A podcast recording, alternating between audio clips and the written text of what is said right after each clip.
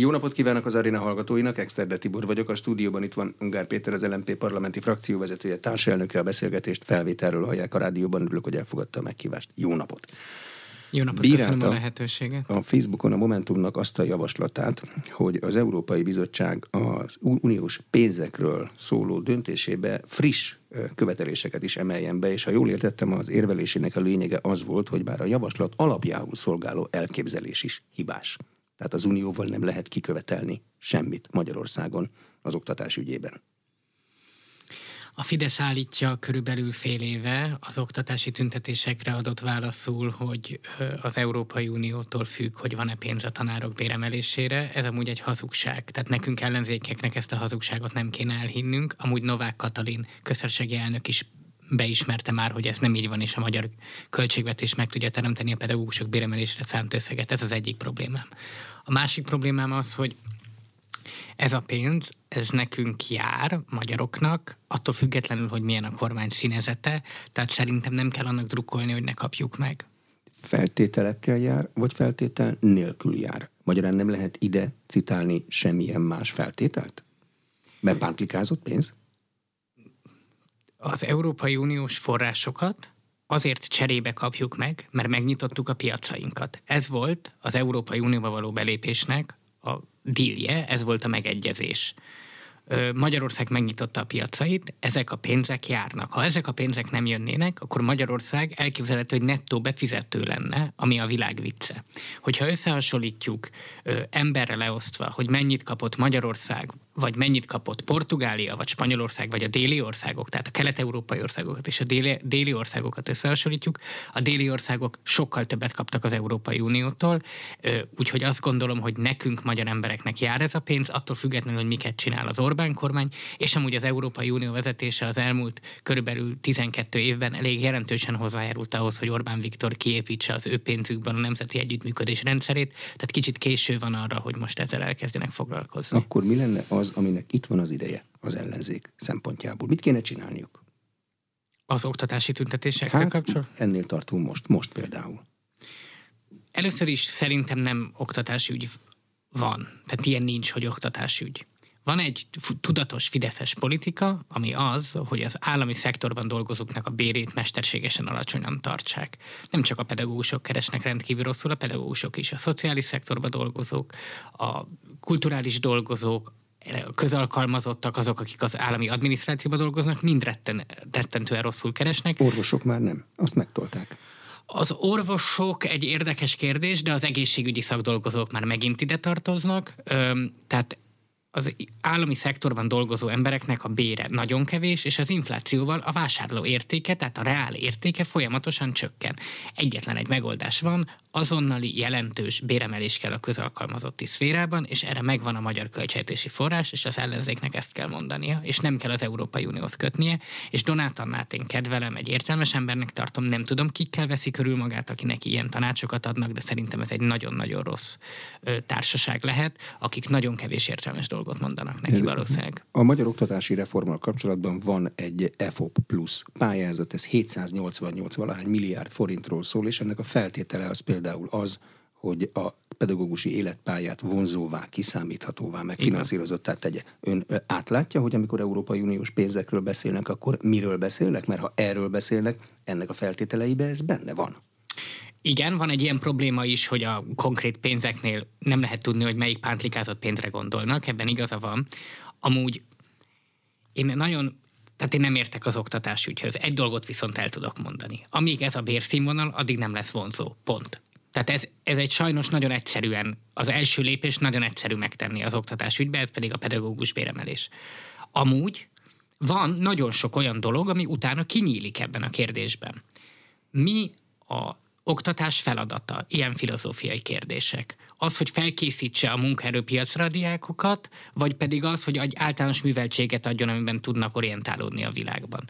Nevelni vagy oktatni kell. Ezek a ideológiai kérdések, itt világnézeti alapon tudunk erre válaszolni. Erről kéne egy nemzeti konszenzus, mert az oktatáspolitika tipikusan egy olyan dolog, hogyha elkezdünk egy irányba haladni, kb. 15 év múlva tudjuk, hogy valóban lettek-e pozitív változások, vagy nem. Én pedig azt látom, hogy a kormányoldal és az ellenzéki szereplők egy jelentős részéről nincs való valódi akarat arra, hogy egy ilyen konszenzus keresés meginduljon. De az nem elég nemzeti konszenzus, hogy a választók négyszer úgy döntöttek, hogy ez az irány jó, feltehetően az oktatást is figyelembe véve, mert mindenkinek van gyereke, vagy hát sokaknak van gyereke, nyilván ezt is számításba vették, hogy ez tetszik-e nekik. Ez nem egy konszenzus? Nem, tehát én értem, hogy megválasztották Orbán Viktort miniszterelnöknek ismételten, de ez nem jelenti azt, hogy az emberek, akik Orbán Viktorra szavaztak, azok azt gondolják, hogy Orbán Viktornak minden lépése igaz, és mindent jól csinál. De három kormány alatt látták, hogy az oktatási irányításban mi történik. Az elég konzekvens irány volt, nem voltak benne nagy bakurások. Én nem gondolom, hogy konzekvens irány lenne. Volt ez a digitalizációs irány, amiből végül nem lett semmi, akkor volt egy olyan irány, hogy a nemzeti alaptantervet teljesen át kell szabni. Nem igazán történt meg, az felsőoktatásban kivették az államból egy ilyen bújtat privatizációval, megtörtént az alapítványba átadással, de az sem ment végig teljesen, tehát nem gondolom, hogy lenne egy irány. Szerintem ők se gondolják, hogy lenne egy irány valójában. De gondolja, hogy ez az embereket azon a szinten érdekli, hogy oktatás politikákról akarnak beszélgetni? Tehát ezt meg lehet beszélni a választópolgárokkal, hogy mi legyen a NAD-ban, mi Le, legyen a felvételi Lehet ezt mondani a választópolgárokról, hogy nem értik a komplex dolgokat, de szerintem akkor nem kell politikával foglalkozni. Érdekli az embereket, igen, hogy milyen tulajdonban van a felsőoktatás, és hogy mit tanítanak a gyerekeiknek, és érdekli az őket, hogy mi van a nemzeti alaptanterben, akkor is, hogyha ez a szókapcsolat, ez ilyen exoterikusnak tűnik. De milyen a kapcsolat most a magyar kormány meg az Európai Unió között? Ezt hogy írnál le? Milyenek az erőviszonyok? Terhelt. Terhelt. Igen. De mivel terhelt? Konfliktusokkal? Érzelmekkel, konfliktusokkal terhelt. Én azt gondolom, hogy az Európai Unió vezetésében van egy egzisztenciális válság. Ilyen gyenge színvonalú vezetése az Európai Uniónak nagyon rég volt. Szerintem kevés ember mondja ezt ma már ki, de Jean-Claude Juncker színvonalában sokkal jobb volt, mint a jelenlegi vezetés. És rengeteg problémájuk van, amiket nem tudnak megoldani. Vannak korrupciós botrányok, az Egyesült Államokkal való viszony, van egy háború a szomszédságában az Európai Unió, amire nem tud választ adni, és erre az a kohéziós erő van, hogy bizonyos szempontból a magyarokat, bizonyos szempontból a lengyelöket kitalálták, hogy akkor itt ezzel szemben politikát kell csinálni, azért, hogy valamilyen belső kohézió legyen. Ez az Európai Unió hibáztatás része. Most jön a magyar kormány hibáztatás. Eddig azt mondja, amit a kormány. Igen, de most jön a másik része. Na de ne lepődjünk meg, hogyha valakinek az a politikája, hogy oda megyek, és minden tárgyaláson egyedül felgyújtom magam, hogy rám figyeljenek, akkor utána rá fognak figyelni.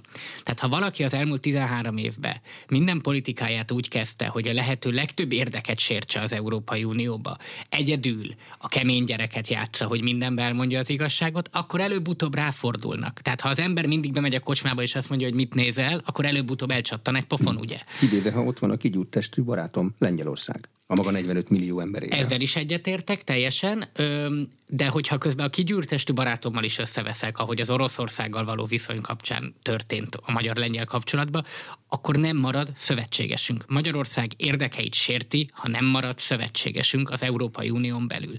A mi természetes szövetségünk az Lengyelország. És ezt áldozták föl annak érdekében, hogy ilyen különböző ezoterikus dolgokat mondjanak Oroszországról. De az, hogy terhelt a kapcsolat, ez kinek a dolga kisimítani? De menjen oda a miniszterelnök, ne vállalja a konfliktusokat? Kigyújt testű barátjával Lengyelországgal együtt? Vagy mit csinálja? Van, amelyik konfliktust kell vállalni, van, amelyiket nem kell vállalni. Szerintem az ő dolga, hogy ezt eldöntse. Van, amikor véleményem szerint ebben nagyon nagy hibákat vét. Én azt ö, nem gondolom, hogy minden magyar-afrikai egyez, vagy Európai Unió afrikai egyezményt meg kell vétózni, amiben valaki beírta a migráció szót, attól nem lesz még migráció a világban, tehát nincs is kapcsolata a világgal. Vagy nem gondolom, hogy a német autóipar érdekébe kéne a klímacélokat vétózni a Magyarországról, ezeket rossz konfliktusnak tartom, az egy érdemi konfliktus, amikor a magyar külügyminiszter megvétózza azt, hogy az Európai Unió külügyminiszteri tanácsa különböző ilyen közleményeket adjon ki, hogy a világban mit talál felháborítónak. Van egy kedvenc Twitter oldalam, hogy is, is the EU concerned, az Európai Unió aggódik-e, ahol minden alkalommal az Európai Unió el tudja mondani, hogy éppen melyik globális konfliktusból aggódni. Amikor ezzel szembefoglalást, az egy helyes dolog. A német autóipar az nem a mi autóiparunk? Nem. Ha nekik bajuk van, akkor nekünk nem lesz nagyon nagy bajunk? Nem. Miért nem? Azért, mert kiviszik a pénzt. Tehát, és munkát adnak rengeteg embernek, ráadásul ha, jó fizetést. jó fizetést adnak, de ha megnézzük, hogy az Audi vagy a BMW egy munkavállalóra mennyi állami pénzt kap, adókedvezmény vagy direkt támogatás formájában, akkor azt látjuk, hogy tömérdek mennyiségű pénzt fizetünk ezért a jó, ezekért a jó állásokért. Ha ezt a pénzt odaadnánk konkrétan az embereknek, olcsóbb lenne. Az Audi meg a BMW nem fizet adót. Tehát 6 százalék elvileg az adóéke enne, ezeknek a nagy autóipari vállalatoknak, nem a sarki ö, kocsmának, vagy péknek, vagy fodrásznak nagyobb, mindenkinek nagyobb az adóéka, aki vállalkozik Magyarországon, mint a német multiknak. Az a politikai megállapodást kötötte Angela Merkel és Orbán Viktor, hogy Orbán Viktor kiszolgáltatja a magyar gazdaságot a német multinacionális vállalatokkal vállalatoknak, cserébe Angela Merkel politikai védelmet nyújt Orbán Viktornak. Ez egy részben megszűnt, részben nem, és most éppen egy új modus vivendi fog kialakulni a Scholz és Orbán Viktor között. De ennek a részleteiről ön tájékozott?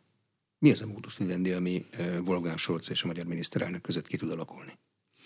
Én úgy vettem észre, hogy a német kancellár, aki eleve nem tűnik egy szószátjár típusnak, ami... Scholzomat, ez a beceneve. Egy automata. Ami és akkor, hogy egy irodalmi utalást tegyek, egy nagy dolog csöndes embernek lenni egy szószátjár világba, tehát ez önmagában nem probléma, azért hány olyan alkalom volt az elmúlt időszakban, amikor az ellenzéki médiában azt olvastuk, hogy most jött a hetes cikkely, most elindul a szavazat felfüggesztés, most majd megmutatják neki. Semmiből nincsen semmi, azért, mert a német kormány abban érdekelt, hogy ne legyen semmiből semmi. Ilyen egyszerű. Akkor Azért... Orbán Viktor nyert. Nem lesz semmiből semmi, minden elhal, jön a pénz. Győzött. Mindjárt Megint. a háborúra térjünk, mert szerintem a háború egy változást okozott ebbe, de most az alaphelyzetről beszélek. Tehát azért, mert a szociáldemokraták és a kereszténydemokraták Németországban ebbe egyáltalán nem térnek el, mind a kettőnek ott van a telefonszáma ezeknél a nagy ipari koncerneknél, és hogyha ö, valamilyen módon nekik szükségük van erre, akkor fölhívják őket, és azt mondják, hogy a magyar barátainkat kérlek szépen hagyjátok békén. Jó, ha ez a realitás, ez ellen lehet küzdeni?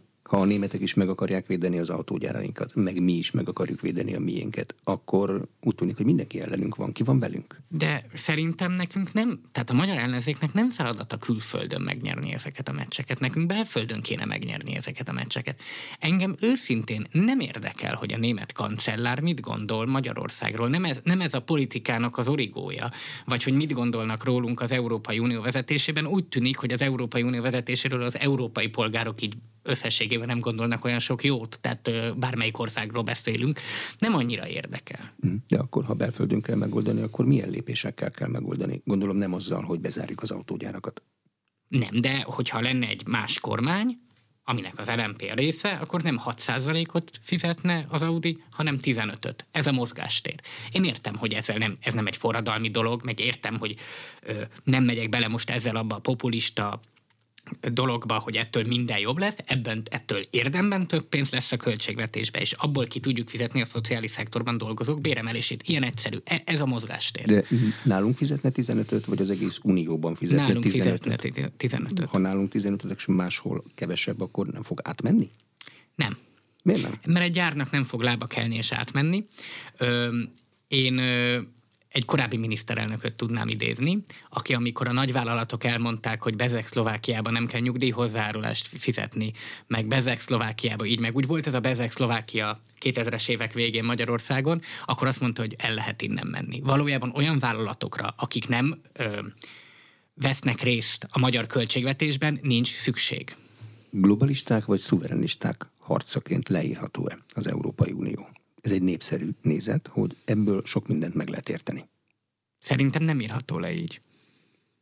Több a szereplő, több az érdek, Szerintem az a kérdés van most az Európai Unió előtt, hogy létezik-e az Európa, létezik-e Európa, mint önálló világpolitikai aktor. És akkor ebből következik egy másik kérdés. Magyarországnak érdeke az, hogy Európa létezzen, mint világpolitikai aktor? De az első kérdésre elég könnyű választ adni. A szomszédban háború dúl, és az Európai Unió nem önálló aktor. Benne. Így van nem létezik. Ilyen nem. önálló világpolitikai aktor, mint Európai Unió nincs. Jó, de akkor ebben a nem létező világpolitikai... Sőt, már Németország sincs, mint világpolitikai aktor. Akkor ebben nekünk hol van a helyünk Magyarországnak? Ha ők nem világpolitikai aktorok, akkor talán mi sem. Hát szerintem az nem egy jó magyar ambíció, hogy mi világpolitikai aktorok legyünk, tehát nem nekünk kell a világban elrendezni a dolgokat, nem kell egy ilyen világrendőrség szerepet játszanunk, ezért nem értem azt a a baloldali és jobboldali értelmiséget néha-néha elkapja ilyen ö, romantikus érzelemből, hogy elmondják, hogy ö, a nem tudom, ö, vietnámi háborútól elkezdve a spanyol-amerikai háborún át ki volt a morálisan helyes meg helytelen. Szerintem nem ez a feladat a, a magyar érdekből, hogyha megtekintjük a világot, de most ez mindegy. Tehát Magyarországnak nem az az érdeke, hogy világpolitikai aktor legyen, nekünk az az érdekünk, hogy a lehető legjobban meg tudjunk őrizni a saját biztonságunkat. Ez a NATO, nem? Igen. Akkor De mi a NATO?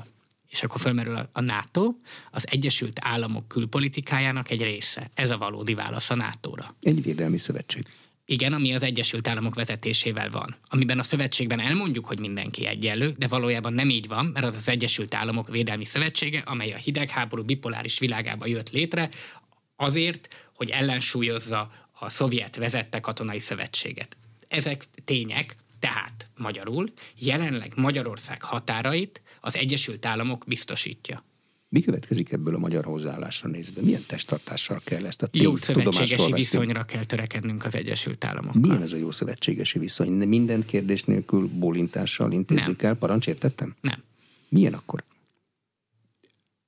Szerintem olyan, amelyik a, az Egyesült Államokban lévő nagy külpolitikai konszenzust nem, érdekes kérdés, hogy most van-e ilyen vagy nem. Én arra hajlok inkább, hogy igen, amely ezt a nagy külpolitikai konszenzust figyelembe veszi, ennek megfelel. Ez nem jelenti azt, hogy az összes kultúrimperialista, vagy bármilyen olyan dolog, amit ők állítanak a világról, mindent el kell fogadni. Nem így van. Meg kell adóztatni a technológiai nagycégeiket, nem lehet hagyni, hogy zsarolással különböző társadalompolitikai dolgokat csináljanak, de például a kétszázalékot, amit elvárnak, hogy mindenki legalább a saját szintjén beletegyen a közös védelmi rendszerbe, azt bele be kell fizetni. De ebbe a feltételezett amerikai külpolitikai konszenzusba azt is beleérti, hogy Kína az első számú ellenfele Amerikának? Ezzel is egyet kell értenünk. Nekünk a Kínával szeretne a magyar kormány hosszú évtizedek óta jobb kapcsolatokat építeni.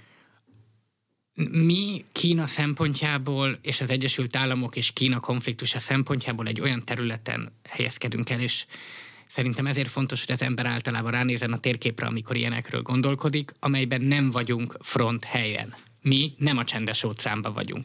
Az amerikai-kínai konfliktus fogja a világgazdaságot súlyosan sérteni, ezért Magyarországnak gondolkodnia kell rajta, de Fülöp-szigetek helyébe ez egy az élettel összeegyeztethetetlen probléma, hogyha ez kialakul, vagy Tajván, vagy Korea, vagy hogyha akár Tokióba lennénk, és erről beszélnénk, Magyarország számára ez nem egy annyira fontos front. De az orosz-ukrán háború az egy frontos, font, frontos font, mert hát itt vagyunk a szomszédban. Szerintem az egy nagyon jó kérdés. Szerintem a világ számára az orosz-ukrán háború valójában nem nagyon fontos.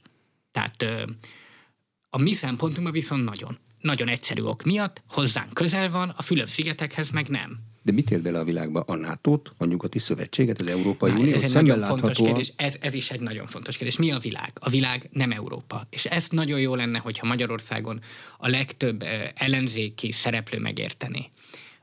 Európa a világnak egy másodlagos helye lett, ahogy ez a természetes, és ez így is fog maradni, és ebben semmi baj nincs a világon. Csak mi itt élünk.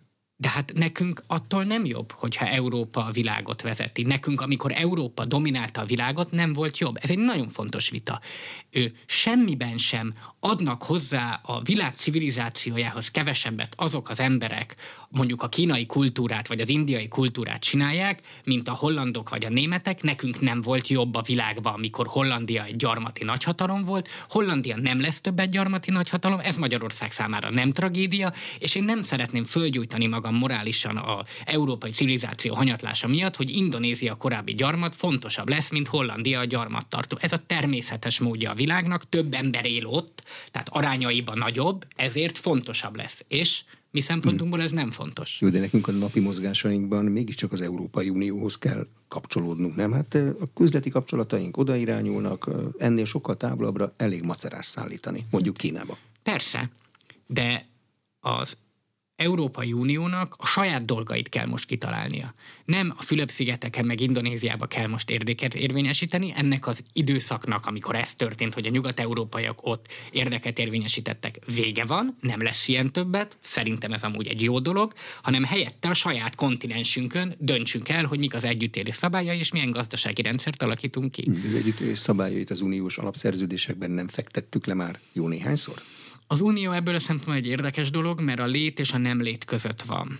És ez egy nagyon rossz állapot most, amiben van, mert az látszott a 2008-as gazdasági válságon is, meg az első és második ukrán háború, vagy lehet, hogy ezt majd egy ukrán háborúnak fogják tekinteni a 14 meg most, hogy minden külső sokra rosszul reagál, mert egy ilyen félig főtt állapot, olyan, mintha a tortát a 20 perc helyett 10 percnél venném ki a sütőből. Még nincs kész, és ezért nem lehet tudni, hogy milyen lesz, ha kész lesz, és nem tud jól reagálni külső nyomásokra. Az rossz reakció, amit az orosz agresszióval kapcsolatban Ukrajna kapcsán tesz az Európai Unió? De mit tesz? Van a szankciós politika. Pénzt ad, meg fegyvert.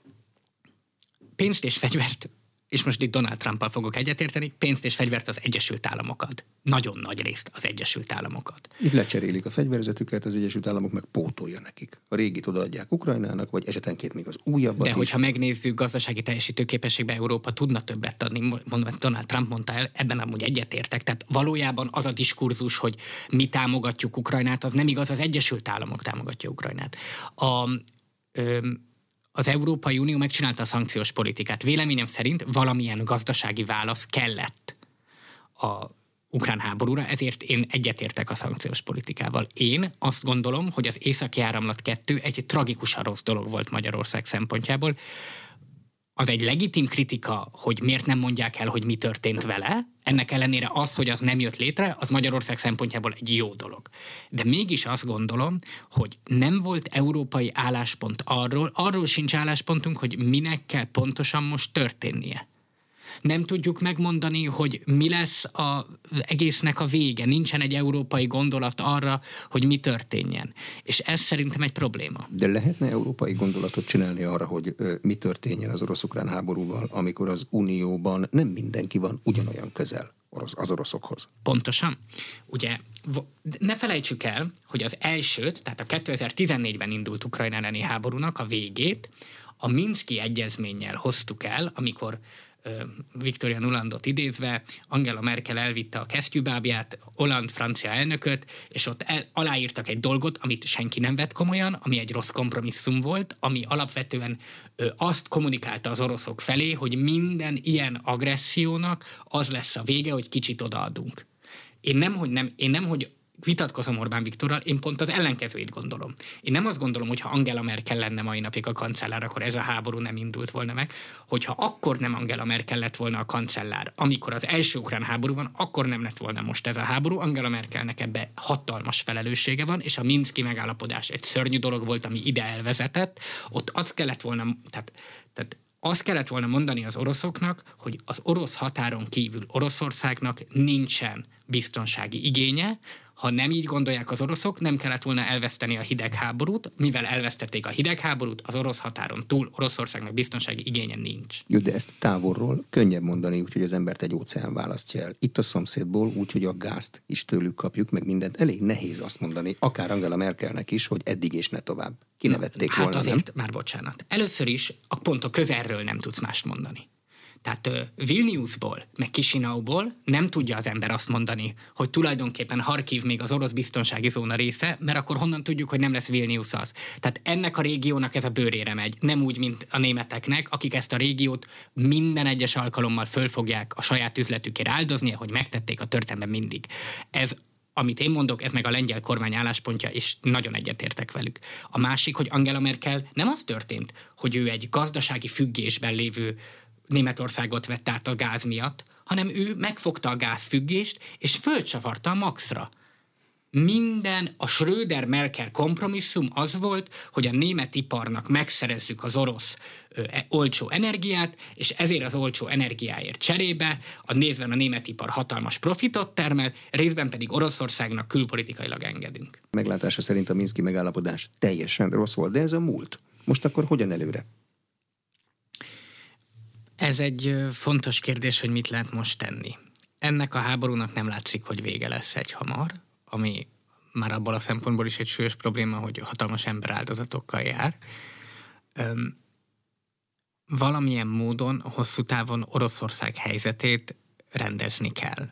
Ez? A, hát mondhatnám, hogy az oroszoknak is, ebben nem akarok beleszólni, de abból a szempontból biztosan rendezni kell, hogy Oroszországnak az ambíció szintjét érdemes lenne a valósághoz igazítani. Persze, egy nagyon nagy ország, atomnagy hatalom, hatalmas természeti kincsekkel, az európai civilizáció egyik legnagyobb kultúrájával, de Kelet-Európa ura, Oroszország már valószínűleg nem lesz. De Ukrajnáé még lehet. Egy éve vívják a háborút, és még nem is csináltak általános mozgósítást. A kérdés az, hogy tudnak általános mozgósítást csinálni. Tehát az oroszok támogatása a háborúról mind alapszik, tudnak-e egyáltalán általánosan mozgósítani. Öm, Ukrajna ura tud lenni. Nekünk alapvető nemzeti érdekünk az, hogy Ukrajna nevű állam sokáig létezzen, ami ráadásul nem egy orosz bábállam, mert hogyha ez egy orosz bábállam, akkor az oroszok ott vannak a magyar határon, ami nem jó. Ebből adódóan mi szerintünk a magyar szempontból az a háború optimális vége, hogyha Ukrajna meg tudja őrizni a függetlenségét, ezért ez azt jelenti, hogy legalább egy részleges ukrán győzelemmel kell zárulnia ennek a háborúnak a magyar érdekek miatt, és akkor itt szeretnék a jobboldali szavazókhoz szólni. Ez nem jelenti azt, hogy nekik kedvelniük kell Zelenszky elnök urat, az érzelmeiket hagyják, amikor erről gondolkodnak máshol. Ez nem egy érzelmi kérdés. Nekünk az a lényeg, hogy a magyar határ és az első állomásozó orosz katona közötti kilométerek száma a lehető legtöbb ter- legyen, és a legnagyobb természetes szám. Ez egy Orbán ilyen egy... is pontosan ugyanezt mondja, kell Ukrajna, mint erős pufferállam. Így van. Területi veszteséget megengedhet? M- már van neki 2014 óta területi vesztesége, tehát ismételten itt mindig elfelejtjük, hogy ennek volt egy előzménye. De én nem gondolom, hogy ezt nekem kéne megmondanom, hogy egy szuverén állam, amit megtámadtak, mekkora területi veszteséget kell, hogy feláldozzon a saját függetlenségére, erről ők fognak dönteni. Mi a véleménye arról a e, nézetvitáról, hogy ki a felelős ezért a háborúért? Hogy ez egy kiprovokált háború, mert az Egyesült Államok nem tartotta be a szóbeli ígéreteit Oroszországnak annak idején, vagy kiprovokálatlan háború? Ki az áldozat, meg ki az agresszor? Világosan lehet erről beszélni. Igen, ez egy nagyon jó kérdés. Az Egyesült Államok egy világhatalom, egy tökéletlen világhatalom, ami nagyon sokszor rossz dolgot csinált a földbolygón. Azok az emberek, akik beülnek a köztelevízióba, meg egyéb televíziókba, és elmondják ilyen különböző marxizáló mondatokkal, hogy az Egyesült Államok milyen szörnyű, azoknak csak azt az egy dolgot szeretném elmondani, hogy minden mondat amit vesznek, minden egyes érve, amit most az amerikai politikával szembe elmondanak, az az amerikai háború ellenes 70-es évekbeli politika másolata, tehát még az Amerika ellenességüket is Amerikából hozzák, de nem ez a lényeg. A lényeg az, hogy lehet az Egyesült Államokat sok mindenért hibáztatni, de ezt a háborút az oroszok indították. Ez nem jelenti azt, hogy ennek nem voltak előzményei, de ez azt jelenti, hogy erről a döntést az orosz vezetés hozta meg. Tehát a háború felelőssége náluk van. Kiprovokálatlan háború volt? De volt már a világon kiprovokálatlan? Hát az, még nem volt olyan kocsmai verekedés a világon, ahol nem tudja az egyik fél azt mondani, hogy jó, de hogy nézett rám, mit mondotta, nem tudom testvéremről. Mindenki el tud mondani egy ilyen dolgot, de valójában a döntést ők hozták meg. A kiprovokálatlan-e? Volt-e az Egyesült Államoknak geopolitikai érdeke és ezért szolgálati tevékenysége Ukrajnában? Igen. És? És ez mire válasz? Vagy ez, ez mire érv? Nem értem pontosan. A nincs ismételten. Tehát azt kell a magyar nyugatelleneseknek végig gondolni, hogy ha azt mondjuk, hogy Oroszországnak vannak jogos biztonsági igényei, azért, mert valaha volt egy világhatalom, hol van ennek a vége? Harkiv benne van? Benne van-e vajon a ö, földcsatorna Kaliningrádig? Ha az benne van, akkor benne van-e mondjuk észtországi, az észtországi oroszok? Ha az benne van, akkor benne van-e Kisinau? Hol van a vége? Ha egyszer elkezdjük nekik engedni, akkor ott lesznek Nyíregyházánál. Ez a probléma. Ez egy az egész orosz politikai alapja az az, hogy nem engedik el teljesen a szovjet érdekszférát. Ez nekünk rossz, mert mi annak a részei voltunk. Az ukrán és a moldovai uniós csatlakozás lebegtetése, bejelentése, ez közelebb visz a megoldáshoz, vagy távolabb visz? Valójában érdektelen. Az oroszokat nem érdekli, mert tudják, hogy nincs realitása, az ukrán vezetés tudja, hogy nincs realitása, és arról szól az ukrán uniós csatlakozás elmondása, hogy a Ursula von der Leyen tud egy kört futni az erkölcsi öntetszergésében, amúgy az uniós tagállamiság senkit nem véd meg semmitől, itt a NATO-nak van lényege, de ha én jól olvasom a sajtót, azt is elengedték az ukránok. A, a NATO tagok is elengedték? Ugye most főtitkárváltás előtt állunk, Igen. nem tudjuk, hogy mi fog történni. El van engedve az ukrán NATO csatlakozás ügye is, így értelmezik? Én azt tudnám mondani, hogy 2008-ban a németek megállították Ukrajna NATO csatlakozását, szintén egy súlyos hiba volt. A, most nem látom ennek realitását. Törökország látjuk, milyen vétópolitikát folytatott Finnország és most Svédország kapcsán. Nem hiszem, hogy Ukrajna kapcsán nem folytatna egy hasonló vétópolitikát. Ha minden jól sül el, és vége lesz a háborúnak, és megmarad Ukrajna, mint egy erős, felfegyverzett pufferállam, akkor nekünk milyen lesz velük a kapcsolatunk a magyar kormánynak? Arra kell használnunk az érdekérvényesítő képességünket, és szerintem ez tud egy jó kompromisszum lenni mindenkinek, hogyha Ukrajna ezt a háborút megnyeri, és visszaszorítja az oroszokat a határa, akkor egy föderális, a kisebbségi jogokat kiválóan tiszteletbe tartó ország lesz. Ez jó az ottani magyaroknak, jó az ukrajnai oroszoknak, és ez azt jelenti, hogy valamilyen módon tud a két ország kapcsolata normalizálódni. Honnan fogjuk tudni, hogy miféle hatalom alakul ki Ukrajnában? Háborús győztes miniszterelnök bukott már meg a történelemben. Winston Churchill például. Igen. Honnan tudjuk, hogy mi lesz, ha Ukrajna befejezi a háborút? Marad ez Zelenszky? Jön-e valaki teljesen nem más? Tudom, nem Milyen látok a jövőbe. Az ukrán politikáról olvastam pár dolgot, rendkívül bonyolult rendkívül sok aktor van, nagyon sok pénzzel, nagyon nehéz megérteni. Választás jön, egy egészen speciális választás jön a jövő évben. Egyszerre lesz az európai parlamenti, meg az önkormányzati választás. Ebből az is következik, hogy nem lehet ugyanazzal a technikával fölkészülni mind a kettőre, mert nincs önálló lista, vagy ha van, akkor azt végig kell csinálni. Látják, hogy hogy mennek neki? Az önkormányzati választások azt jelentik, hogy valamilyen módon az ellenzéki együttműködés fenn fog maradni. Hogy mindenhol jó embereket jelent ez, ezt nem tudom, de azt gondolom, hogy ennek most valódi alternatívája pár helyen lesz, megyei városokban, Budapesten nagy szinten nem látom. De az ellenzéki együttműködés az hogy fog megnyilvánulni? Közös lista lesz? Most az önkormányzati, hát, választás. önkormányzati választás. Hát ugye egyben van a kettő, tehát valamit a választópolgároknak mutatni kell. Igen, a választópolgárok majd... intelligens emberek, tehát a önkormányzati választásban a hat párt az együtt fog indulni, a legtöbb helyen lesznek eltérések. Az európai parlamenti választáson szerintem pedig ideológiai különbségek miatt ideológiai világnézeti listák lesznek, ahol az ellenzéki Orbán kormányra kritikus választók ki tudják választani, melyik a legszimpatikusabb ezekből. Tehát az európai parlamenti választást a külön listákat mostani érzése Igen. szerint csinálni az ellenzéki pártok, és az főleg ideológiai viták alapján Igen. fogják eldönteni a választók? Én szerintem jó lenne, hogyha a választópolgárok látnák, hogy az ellenzéki pártok, például az LNP ilyen gondol valamit a világról. Most Jó, beszélgettünk elég sokat, lehet engem biztosan sok mindenért kritizálni, remélem, hogy azt hallották ki ebből a választópolgárok, hogy én gondolok dolgokat a világról. De nem csak két fő ideológia van Magyarországon, az Orbán ellenesség, meg az Orbán mellettiség? Tehát mit lehet erre? Vannak, akik ezt állítják, van például egy újság, a 44, aki ezt mondja, csak az a baj, hogyha ezt a dihotómiát, ezt a szembeállítást képezzük le újra meg újra, akkor eddig négyszer jelentett kétharmadot, tehát ez nem biztos, hogy jó. Jó, de ez azt is jelenti, hogy ez működik? Nem. Nem. Pont, hogy nem működik. Hát, vala, hát Orbán a, a Viktornak miniszter, működik. Persze, négyszer, négy, négyszer csinált hát kétharmadot. Igen, csak az ember nem szokott ugye csinálni, ami a politika, politikai ellenfelének megfelel. A Orbán Viktor ö, egy ilyen mentális problémát okozott az ellenzékben, amit mindig csak rajta keresztül látunk dolgokat. Mindent hozzá mérnek. Minden hozzá mérnek, nem gondolnak végig dolgokat önmagában. És ez elveszi a gondolkodás képességét. És aki képtelen a gondolkodásra, abból mi lesz? Márkizai Péter. Abból az lesz, hogy össze-vissza fog sületlenségeket mondani.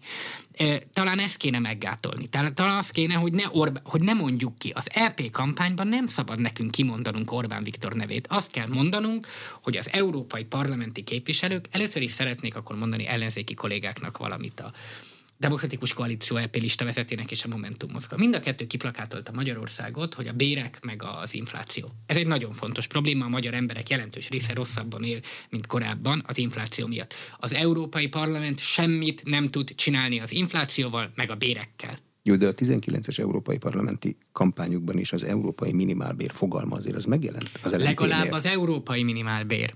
Az egy irányelv az európai parlamentbe. Annak legalább volt köze az európai parlamenti jogalkotási tervhez, az legalább annyira vette komolyan, hogy egy persze egy olyan dolgot, ami nem fog megvalósulni, de legalább az európai parlament egy ráutaló magatartást csinál. De hát a pedagógus béreket nem tudja az európai parlament megemelni, kedves Donát Anna. Hát ezt mindannyian tudjuk. Jó, de hogyha az ellenzék elengedi azt, ami a választópolgár bőrén minden nap érződik, az inflációt például, akkor milyen más mondani valója lehet? Lehet, lehet ezért engem kritizálni, mert nem gondolom azt, hogy ilyen alapvető dolgokba hazudni kell a választópolgároknak. Tehát az Európai Parlament egy konzultatív testület. Nem fogja a trapista sajt árát csökkenteni. Orbán Viktor mondhatja azt, hogy ő a Fideszes LP képviselők a trapista sajt árát csökkenteni fogják. Ha ezt mondják, akkor én azt fogom mondani, hogy ők hazudnak. Akkor is ezt fogom mondani, hogy hazudnak, hogyha ez Donát Anna mondja, és akkor is ezt fogom mondani, hogyha más mondja. Mert egyszerűen ez nem veszi komolyan a választópolgárokat. Nem csökken a trapista sajt ára az európai parlamenti képviselők miatt. Nem nőnek a bérek, nem egy parlamenti választáson. Arról döntünk, hogy az Európai Unió milyen irányba megy. Arról döntünk, hogy hány százalékos klímacélokat fogalmaz meg, arról döntünk, hogy kell-e valamilyen módon az Európai Unióba kiterjeszteni a nagyvállalatok adózását, arról döntünk például, hogy a nagy Facebook meg Google meg egyéb nagy technológiai óriások fizetnek-e adót, vagy nem fizetnek-e adót, vagy betiltjuk-e a mégyilkos vegyszereket. Ilyenekről döntünk az Európai Unióba. Arról, hogy ne Orbán Viktor legyen a miniszterelnök, nem döntünk, arról, hogy a trapista sajt ára mennyi legyen, nem döntünk, és arról se döntünk, hogy kinek milyen bére legyen. Az önkormányzati választás se vihet közelebb ahhoz, hogy ne Orbán Viktor legyen a miniszterelnök. A nagyvárosokat, amikor ellenzék nyer, szokták ellenzéki tűzfészkeknek nevezni. Maga a miniszterelnök mondta azt, nem szeretné, hogy ellenzéki Szeretném tűzfékek legyenek. szerkesztő urat, hogy volt a Jászberényi időközi. A Jászberényi időköziben a duruzsoló osztályok és bizonyos ellenzéki médiumok tele írták magukat. Így a jászberényi recept, úgy a jászberényi recept. Megtörtént a jászberényi időközi választás, ami valószínűleg azért nyerte az ellenzéki kolléga, mert biztos jó városvezető volt, nekem mondjuk ez merült föl először. Orbán Viktor hatalmát nem érzem, hogy nagyban megrengette volna. Mert nem az volt a tétje, hanem az volt a tétje, hogy Jászberény városát kivezeti. És ebben döntöttek a választók. Mostani meglátása szerint mi lesz Budapesten? Kinek a jelöltje lesz Karácsony Gergely főpolgármester? Szerintem Karácsony Gergely, mint egy üledékes kőzet marad a jelöltünk. Mindannyiunknak. Mert nincs jobb? Mert hosszú ideig. Az üledékes kőzet az hosszú ideig ott taszalódik. És ez csak négy év, vagy öt év volt. Igen, Karácsony Gergely egy érdekes ember, most nem akarok ebbe vele menni a részleteiben, de szerintem Budapesten, és nem is Karácsony Gergely a lényeg, és akkor én ismételten komolyan venném ebben a választópolgárokat, hanem az, hogy kik irányítják a fővárosi közgyűlési többséget. Minden kerületben, minden városban. A polgármesterek. A polgármesterek. Szerintem az ellenzéki polgármesterek nagy többsége jó munkát végzett a kerületi szinten, és ez a lényeg újráznak, újraindítják őket? Ebből Szerintem nem fog mindegyik más? újraindulni, de jelentős többségük újra fog indulni, és szerintem vannak kifejezetten jók. Hmm. Milyen áron fog megmaradni ez a jelenlegi rendszer, ha ezt jónak látja? Ugye az ellenzéki oldalon mindig vannak viták, nem feltétlenül szeretnék ugyanazt a polgármestert indítani. Ahhoz, hogy mondjuk a legerősebb ellenzéki párt a DK támogatását adja valakihez, annak ára szokott lenni teljes Lesznek normálisan. tárgyalások, és akkor a tárgyalásokon ezeket el lehet dönteni kompromisszumos módon. Mondom, szerintem a kerületi polgármesterek egy jelentős része kifejezetten jó. És ami azért is érdekes, mert nem könnyű nekik. Tehát nem azért a fővárosi, fővárosi önkormányzatokat alapvetően nem simogatta a kormány az elmúlt időszakban. Mi lesz például Baranyi Krisztinával? Baranyi Krisztina ezer százalék, hogy marad. Mindenki mi támogatjuk. Egyet, mindenki egyetért benne? Azért az nem volt egy egyszerű menet. Hogy szerintem nem ért benne egyet mindenki, mögé. de szerintem a 9. kerületi polgárok jelentős többsége azt akarja, hogy Baranyi Krisztina maradjon, mert az egyik legjobb fővárosi polgármester, és szerintem ezért maradni fog. Uh-huh. Az ország energiaellátásának van-e lmp receptje? A beszélgetésünk elején már beszéltünk az északi áramlatról, ami egy orosz-német projekt volt. Mi a recept az LMP szerint? Nemrég volt egy beszélgetésem egy foszilis energiához nagyon értő energetikai szakértővel, aki finoman se elempés, aki azt mondta, hogy a Magyarország teljes energiafüggetlensége nem tud megvalósulni a földrajzi adottságok miatt, és ez egy utópia. Mire visszakérdeztem, hogy oké, okay, nem tud teljesen megvalósulni, de nem mindegy, hogy 50 vagy 80 százalékban valósul meg. És azt mondta, hogy ez igaz. Ez a tét. Milyen szinten próbálunk meg függetlenek lenni ebbe a kérdésbe? Ha az oroszoktól függetlenek vagyunk, mert nyilván erről szól a történet, akkor kiktől leszünk függőek? Ha fix Persze. energiafogyasztással számolunk el lehet mondani, hogy a szélenergiához is a turbinát valahonnan be kell hozni, meg a napelemet is valahol elő kell állítani, minden. Tehát mi nem azt gondoljuk, hogy Magyarországból Észak-Koreát kell csinálni, ahol ö, mindent magunk állítunk elő, miért nem lehet. De azért a szélenergia meg a napenergia itt van Magyarországon. És mondhatják azt, forgathatják a jobboldaliak a szemüket, hogy jaj, de hát az alternatív energia nem igaz, meg akkor mondanak dolgokat a német energivendéről, aminek egy része igaz, egy része nem. De erre felé megy a világ. Tehát azt se értem, hogy mindenben elmondják a jobb oldalon, hogy ó, nézzük meg Kelet-Ázsiát. Hát nézzük meg Kelet-Ázsiát. Hát milyen zöldipari forradalom van Kelet-Ázsiában. Jó, de a világ az akkumulátorok felé is megy, és hogyha az LNP frakció oldalát kinyitom, akkor az akkumulátorgyárak ellen gyűjtenek aláírást. Így Hova van. fogjuk ter- tenni azt a sok energiát, ha nem lesznek akkumulátoraink? Vízerőműveink nincsenek, ez egy lapos ország. Az akkumulátorgyártás azért most tegnap jött ki a hír, hogy valójában még egy lesz azok, akik támogatják az akkumulátorgyártást, azoktól azt kérdezném, hogy jó, de hány? Hát ez már egy olyan megalomán méret, ami egy ekkora országnál tényleg teljesen elképesztő. A lehető legtöbb a kormányállamtitkár azt mondja, hogy ezekért a gyárakért verseny van. Nem igaz. Meg kell nem őket. igaz. Nem igaz. Tehát ha megnézzük, hogy mennyi akkumul- jelenlegi Magyarországon létező akkumulátorgyár kapacitás a magyar igényre bőven elegendő. Ezeket, amiket építünk, ezek ugyanaz, amiről a beszélgetés elején beszéltünk, ezeket nem a magyar autókba építjük. Ez a probléma, amit nem látnak szerintem a jobboldali honfitársaink. Ezeket az akkumulátorgyárakat a magyar vízkincs összeszennyezéssel együtt azért építjük, hogy utána a német középosztálybeli ember le tudja cserélni az Audiát egy zöld rendszámos Audira. De nem ez, ez neki kap... építjük, nem magunknak. De nem ez a kapitalizmus lényege, hogy exportra termelünk. Az önellátás az maga a szegénység. Ha mi tudunk jó akkumulátorokat csinálni, a német középosztály tőlünk veszi az akkumulátort, profitunk lesz rajta. Az nem jó? Szerintem kérdés, hogy mit áldozunk fel a gazdasági növekedésért. Ráadásul olyan gazdasági növekedésért, ami valójában nem tartja Magyarországon a pénzt. Tehát ez még egyszer, és itt is visszatérünk a beszélgetés elejére. A CATL kínai, vagy ebből a szempontból a német, és ezért mondom, hogy ez nem egy Kína vagy német ellenes, akkumulátorgyár 6%-os adóréssel fog működni. Hát fogják, megtermelik a magyar természeti erőforráson a pénzt, majd visszaviszik a profitot Kínába vagy Németországba. Hm, ne csináljunk akkumulátorgyárakat, vagy csak annyit, amennyi a mi autóinkba elég. Most, ami van, tök elég. Tök elég.